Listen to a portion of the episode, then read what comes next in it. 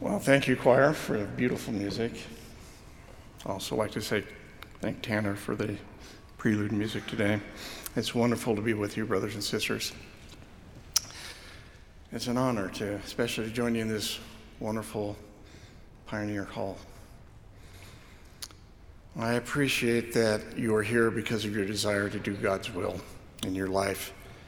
And I humbly join with President Russell M. Nelson, who said, Our Heavenly Father has reserved many of His most noble spirits, perhaps I might say His finest team, for this final phase before the second coming of our Savior Jesus Christ. Those noble spirits, those finest players, those heroes are you. As I pondered and prayed about what to speak to you about today, my mind was taken to perhaps the most soul piercing question in all of Scripture when the Savior asked Peter, Do you love me? This question is universal to all of us. I think Jesus was in part saying to Peter, I know you profess my name, but do you bear my name? When I was a student, freshman student at BYU, I had a friend in my dorm by the name of Jack, who is not a member of the church. By the way, Elder Anderson was in my dorm with me, and he's going to be speaking to you in a couple weeks too as a devotional. And we both taught and baptized our friend Jack. Jack and I often had long discussions about the gospel. One afternoon, he, was, he opened up the Book of Mormon and read the following verse to me The soul shall be restored to the body and the body to the soul. Yea, and every limb and joint shall be restored to its body. Yea, even a hair of the head shall not be lost, but all things shall be restored to their proper and perfect frame. After reading this verse, Jack looked at me and he asked, Is this really true? I was caught a little off guard by this question. I had actually never pondered the reality of God's life perfecting resurrection. But in that moment, through the Spirit, I knew as well as I knew anything that those words were absolutely true and simply said, It's all true, Jack, every single word. Jack then handed me a letter he had just received from his brother who was serving in Vietnam. In that letter, his brother shared that both his legs had been blown off on the battlefield. A few months later, my friend Jack and his brother, and later his brother, were both baptized. As I reflect back on that day, I'm reminded of the reality how close our Heavenly Father is. He's not an absentee Father, He never forsakes any of us. Today, I would just like to say to each of you the same thing I said to Jack. It's, it's all true. The Church of Jesus Christ of Latter day Saints is the church of our Savior, and you are known and numbered by Him. Not one of hair of your head will ever be lost to Him. Within the restored gospel, we can all find healing and deliverance. Because of Christ, any loss, any weakness, any struggle, and any addiction may be overcome. We can all be made whole through Him. I invite you to let these words from our prophet Russell M. Nelson find a permanent place in your heart. In the coming day, you will present yourself before the Savior. You will be overwhelmed to the point of tears to be in His holy presence. You will struggle to find words to thank Him for paying for your sins, for forgiving you of any unkindness towards others, for healing you from the injuries and injustices of this life you will thank Him for strengthening you to do the impossible, for turning your weaknesses into strengths, and for making it possible for you to live with Him and your family forever. His identity, His atonement, and His attributes will become personal and real to you. Do not let anyone or anything you have done ever keep you from God's covenant's path. However, I am keenly aware that for many at this time in your lives, when you are immersed in academic pursuits, it's easy to become overwhelmed. It's easy to feel alone. It is easy to think that the only thing that matters is getting your degree so you can get a job. It's easy to let the world's press and priorities become your priorities. It's easy to be overly worried and concerned about marriage, about family. Seven months ago, President Nelson also said the adversary is quadrupling his efforts to disrupt testimonies and impede the work of the Lord.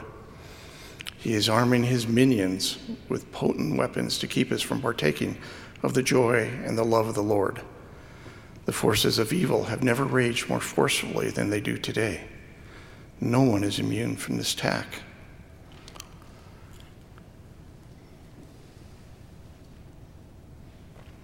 Today, I'd like to speak to you about becoming more valiant in bearing the name of Christ and how to triumph against the adversary's intensifying battle for your soul. To do this, I'd first like to talk about the importance of hearing the voice of the Lord in your life above all other voices, and second, about the necessity of living the principles exemplified in Christ's submission at Gethsemane. Let me first talk about hearing his voice. I've asked myself, why are we told that Adam and Eve, after they were expelled from the Garden of Eden, chose to hearken only to counsel that came from the Lord or his chosen messengers? Few things are more clear than one overarching lesson Adam and Eve learned in the garden. That lesson is this when you hearken to any voice except God's, you're going to fall. The command to hear the voice of Jesus Christ is the guiding instruction that opened the restoration. In the sacred grove, after he had been physically and spiritually attacked by the adversary, Joseph was told, This is my beloved son, hear him. Joseph was also immediately commanded that he was not to join any church at that time because they were teaching as doctrines the commandments of men. Nephi warned in the Book of Mormon that the adversary looks to entice those who become learned and educated to set aside the counsel and voice of God. He wrote, Oh, that cunning plan of the evil one! Oh, the vainness and the frailties and the foolishness of men! When they are learned, they think they are wise, and they hearken not unto the counsel of God, for they set it aside, supposing they know of themselves. To be learned is good if we hearken unto the counsels of God. As you continue in your studies, be aware of the adversary's cunning plan. Examine how you are conducting your daily life by asking, Am I hearing the voice of God, or am I hearkening to my own voice or the voice of man? Remember this great principle and plant it in your hearts that in hearkening to the voice of the commandments of men, there is no salvation. God taught Joseph Smith this very lesson early in his ministry after he taught it to him at the first vision. Joseph began the translation of the Book of Mormon in Harmony, Pennsylvania. I was recently there with my wife. At Harmony, Joseph gave Martin Harris the 116 pages, and he allowed him to take them, that translated text, to show others, despite being counseled by the voice of God, not to do that. As you're aware, Martin lost this transcript. Both he and Joseph were then severely chastised by the Lord. What did the Lord say to Joseph after the pages were lost? Behold, how oft you have transgressed the commandments and the laws of God and have gone on in the persuasions of men. For behold, you should have not feared man more than God. Although men said it not the counsels of God and despised his words, yet you should have been faithful, and he would have supported you against all the fiery darts of the adversary, and he would have been with you in every time of trouble. As we hear and keep the counsels of God, we are supported against the fiery darts of the adversary. The world will always challenge you to bow down before its voice. You will be asked and tempted to make the Sabbath day a day of recreations, movies, and sports. You will be asked to join in drinks and inappropriate social events and conversations and activities. Remember how King Nebuchadnezzar commanded everyone to worship his golden calf and how he threw Shadrach, Meshach, and Abednego into a fiery furnace when they refused. They then found when they walked with God, he walked with them as he joined them in that furnace and shielded them. What was true for these Israelite young adults will also be true for you. As you prepare for your life service at this college, you will also find that you will save your lives, save lives and souls as you learn to hear the voice of God in your life's vocation. If you listen at school and at work or at home, you will always be led to someone that needs a disciple's hand and touch. You will be on his errand. Two years ago, during a weekly administrative meeting in Tokyo, the name of a particular member family suddenly came to my mind. While I had never met this family, I was aware that they were struggling with a serious matter. A voice within me told me that I needed to reach out to them right away, and arrangements were made to visit with them the next day. During the visit, I learned about the spiritual battle that had deeply wounded them and how they felt abandoned by the church. But then they spoke about an experience that they had the day before. They traveled to the Fukuoka, Japan temple and decided on the temple grounds, not knowing what else to do, to offer up a prayer and plead for the Lord to send someone who could help them. I asked them at what time they offered that prayer and discovered that at the same time they offered that prayer was when the impression came to me to reach out to them. We both knew in that moment this great reality. Our Heavenly Father lives, He is in our midst, and when we turn to Him, He hears our pleas and will always bless and lift us. I know and am sure that if God can send a rescue message in English from a heartfelt, remote prayer in Japanese, He has all power to lift you no matter your struggle. He will never forsake you. Hear Him are the guiding words of the restoration. Hear Him at school, hear Him in your studies, in your jobs, in your church service. As you hear Him, you will be protected against the attacks of the adversary, and you will become an instrument of God in blessing the lives of others. Now, let me just talk for a moment about living the principles exemplified in Christ's submission at Gethsemane. Several years ago, before I was called as a general authority, I had a business partner who was suffering from a challenging illness. He phoned me one afternoon and said the President Boyd K. Packer had just been to his home to give him a blessing. As President Packer was leaving, he said to him, Don't come back too fast from Gethsemane. Learn the lessons there. My friend then asked me, Bob, what do you think he meant by that? The Garden of Gethsemane was actually an olive orchard, olive tree orchard. The name Gethsemane means the place of the olive press. Here, olives were harvested and then pressed for their oil by a huge crushing stone. Harvesters increased the pressure of the crush until all the fluid was drained from the olives. It was in no way coincidental that Jesus chose the Garden of Gethsemane to take upon himself our sins. The garden was a symbol of what he came to earth to do, to voluntarily submit to the press of eternal justice that caused him to bleed from every pore in order to redeem us from and to succor us in our imperfections, that we might have eternal life. Scripture records that he did this so that his bowels may be filled with mercy, according to the flesh, that he may know according to the flesh how to succor his people according to their infirmities. Christ descended below all things, including any sickness, infirmity, and even dark despair we might experience in order that he might comprehend all things, that he might be in and all and through all things the light of truth. This unfathomable press of Gethsemane ultimately culminated in his crucifixion at Calvary and triumphant resurrection at the garden tomb.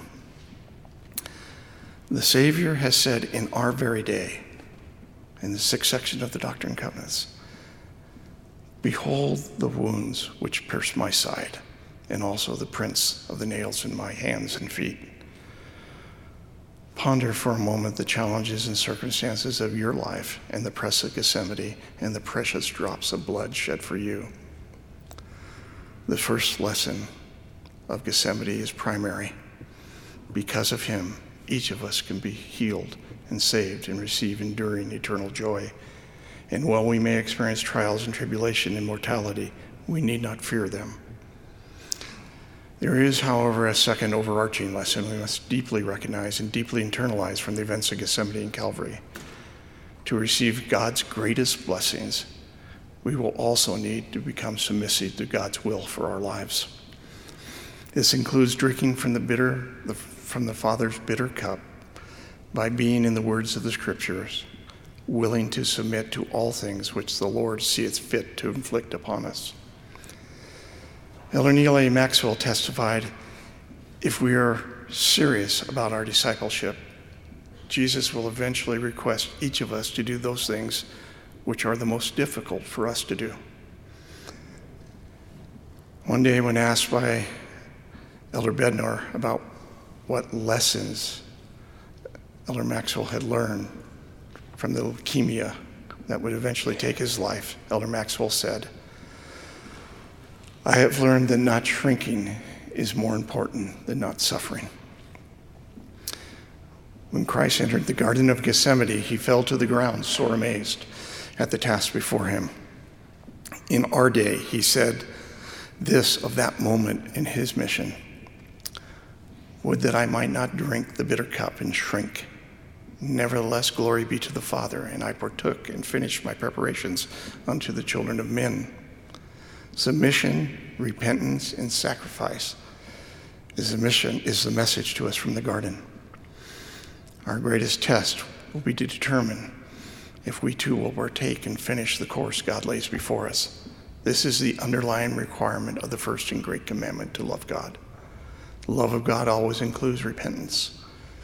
Jesus himself has said, For behold, I, God, has suffered these things for all, that they might not suffer if they would repent. But if they would not repent, they must suffer, even as I. When President Nelson has talked about the intensifying increase in the adversary's attacks, he has also taught repentance is the key to avoiding misery inflicted by the traps of the adversary. The Lord does not expect perfection from us at this point in our eternal progression, but He does expect us to become increasingly pure. Daily repentance is a pathway to purity and purity brings power. Personal purity can make us powerful tools in the hands of God. Our repentance, our purity will empower us to help in the gathering of Israel. We all need to repent. We all need to get up off the couch, put down the remote, and wake up from our spiritual slumber. It is the time to put on the full armor of God so we can engage in the most important work on earth. It is the time to thrust in our sickles and reap with all our might, mind, and strength. This message was also taught by the Lord directly to Martin Harris as his dispensation opened and implicitly taught to all of us. Martin was an exceptional individual. He was willing to mortgage his entire farm to pay for the printing of the Book of Mormon.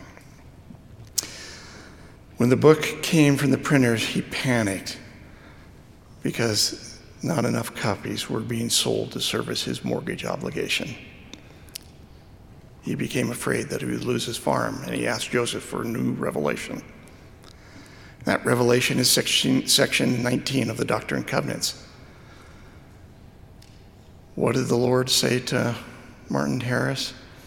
He said, I command you to repent and keep the commandments of God, that thou shalt not covet thy own property, but declare glad tidings, doing it with all humility, trusting in me. To Martin Harris, the person who encumbered his property for the building up of the kingdom, the Lord commanded him to repent and focus on what mattered most. What is true for Martin is going to be true for you. This is what we do, what we too must do in our lives. We are to examine them, look at where we're spending our time, and ask ourselves are we more worried about our own or God's work? The young ruler who came to Christ professing to keep all the commandments was told that he needed to sell his possessions and give to the poor. He walked away in sorrow, unwilling to submit. God expects each of us to ask, What lack I yet? And then be willing to submit and partake and finish his work, not our work. For some, your most important submission to God's will might mean doing jobs and assignments you feel are less important or beneath you. In 1861, when the church needed a large quantity of rags to process their paper mill, to process in the paper mill that they owned, the First Presidency asked bishops to sponsor rag drives in the local wards and settlements here in Salt Lake. President Brigham Young called a loyal church member who was a very successful business merchant by the name of George Goddard to go on a rag mission to gather rags for the paper mill. Brother Goddard wrote this in his journal. This calling was a severe blow to my native pride.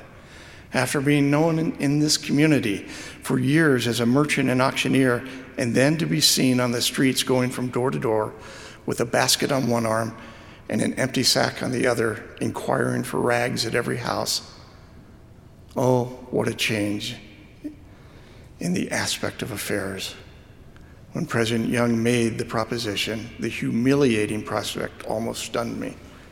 But if, after a few moments of reflection, reminded me that I came to these valleys of the mountains from my native country, England, for the purpose of doing the will of my Heavenly Father, and my time and means must be at His disposal.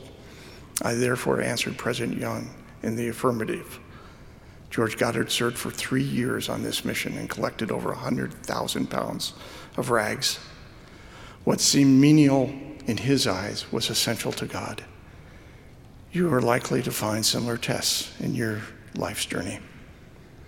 For some of you, it may be simply not staying here in the United States and going back to your home countries to serve. There is one other profound part of the submission to God's will that is deeply rooted in the service to others. The Book of Mormon records that Jesus laid down his own life that he may draw all men unto him, not just those who followed him, but all men. For all are privileged, the one like unto another, and none are forbidden. Jesus submitted to the Father's will in Gethsemane in order to bless all mankind. Part of our submission to God's will is that we also will love and serve all others like He did. In the gospel of Jesus Christ, it does not matter whether someone is rich or poor, black, brown, or white. It does not matter whether they are female or male, weak or strong, addicted or sober, introverted or extroverted, ADHD or bipolar, conservative or progressive. It does not matter whether they are our friends or our enemies whether they are obedient or unruly. The Church of Jesus Christ is not just the church for those in Zion at the LDS Business College, it is the church for all from Africa to Chuuk, from India to Iceland, for commandment keepers and commandment breakers throughout all the world. No one should pass us by unnoticed. We are simply to love one another with the pure love of Jesus Christ, our Savior. Years ago, during my freshman year in college, I invited a friend of mine to visit me at school. We became friends in high school. I wanted her to see and experience the church and BYU firsthand. My time at BYU had changed my life, and I wanted to share this great joy. I arranged for her to stay in the women's dorms on campus. During her visit, while she was having dinner with six other women in the dorm, one woman asked the others about a new minority on campus. Another responded, How many do we have on campus now? Then another said, We better not say anything more because Heidi is from UCLA and they have lots there. That such a dialogue took place on a church owned campus is deeply troubling. Everything I'd been teaching my friend about our religion was undone in that dinner conversation. Our conversations and actions must transcend those of the world. On the night of his atonement, Jesus said twice, This is my commandment. This my commandment that ye love one another as I have loved you. How did Jesus love? That night, he washed the feet of one disciple who betrayed him, of another who denied knowing him, and of others who he awakened twice, but ultimately fell asleep in his most needed hour and imposing trial. How we treat one another is a preeminent moral test. Martin Luther King Jr. said in Selma, Alabama, in one sermon, a man dies when he refuses to stand up for that which is right. A man dies when he refuses to stand up for justice. A man dies when he refuses to take a stand for that which is true. Unlike never before, the adversary is attacking the teachings and the mission of the Savior and any person who would follow him. Because of the strength of this attack, many are falling, are being silenced. Today, you are being asked an incredible choice to make whether you will take upon yourselves the name of Jesus Christ or not. We boldly do this in part as we see and minister to all around us. In the closing chapters of the Book of Mormon, the prophet Moroni is allowed to see our day and then says to us, Why are you ashamed to take upon you the name of Christ? Why do you adorn yourselves with that which hath no life and yet suffer the hungry and the needy and the naked and the sick and the afflicted to pass you by and notice them not? I often ask myself, am I willing to submit to God's command to love as He loved? A test for you and I is whether we will love God and wash the feet of our neighbor as Jesus did, even the feet of the marginalized, the outcast, or the wounded of this world, or whether we will fulfill Moroni's vision of our day and not notice or dismiss those who are different, unsightly, or inconvenient to everything else we have going on. This test is very real and is implicit in Christ's mission at Gethsemane. May I share one last experience with you? Several years ago, I was in Orlando, Florida, visiting a father who was a Melchizedek priesthood holder that had not been to church for several years. As we met, I asked him why he had not been to church. He said it was because his sons played on elite hockey teams that required practices and games on Sunday. If I remember correctly, he said two of his sons had been on national championship teams and that his third son was just now starting to play on what he hoped would be another championship team. Now, I'm sure that our Heavenly Father has nothing against national championships unless it takes us away from what God would have us become. I reminded that father that day that as a priesthood holder, he was promised that if he magnified his oath and covenant, he would receive all that the Father has. I then asked him, is a national championship worth more than all the Father has? And now ask yourself is there anything in my life that is worth more than all the blessings that the Father has? Ask yourself the same question that the Savior asked Peter Do you love me? Let the voice of God and his will have full sway in your heart. Examine yourself, repent, and love Him and become the instrument in His hands that He needs you to be. Ammon said this to his brethren Behold, my beloved brethren, we came into the wilderness with the intent that we might save some few of our brethren's souls. Now, when our hearts were depressed and we were about to turn back, behold, the Lord comforted us and said, Go amongst thy brethren and bear with patience thine afflictions, and I will give you success. This is my testimony to you also. As we sung this morning, you are the hope of Israel. You are God's finest team. You are here to become his instruments in blessing lives and gathering his sons and daughters to his covenant path. In that journey, you will need to bear his name powerfully. You will be attacked. Your heart at times will feel dispirited. But as you hear his voice and submit to his will, in whatever he feels necessary to inflict upon you, he will give you success. I leave you my witness that you are known and loved of God, that Jesus Christ is our Savior, that he came into the world to be crucified for the world and to bear our sins and infirmities, that all might receive the blessings of enduring eternal joy with him. His is a joy that, according to the scriptures, exceeds in magnitude the treasures of this world, and which has a depth and breadth that is yet to be fully conceived by the heart of man. This is your time. The Church of Jesus Christ of Latter day Saints is the church that will be delivered to the Savior at the second coming. The Savior has proclaimed, You may forget me, yet I will not forget thee. Behold, I have engraven thee upon the palms of my hands. Of these truths I testify in the name of Jesus Christ. Amen.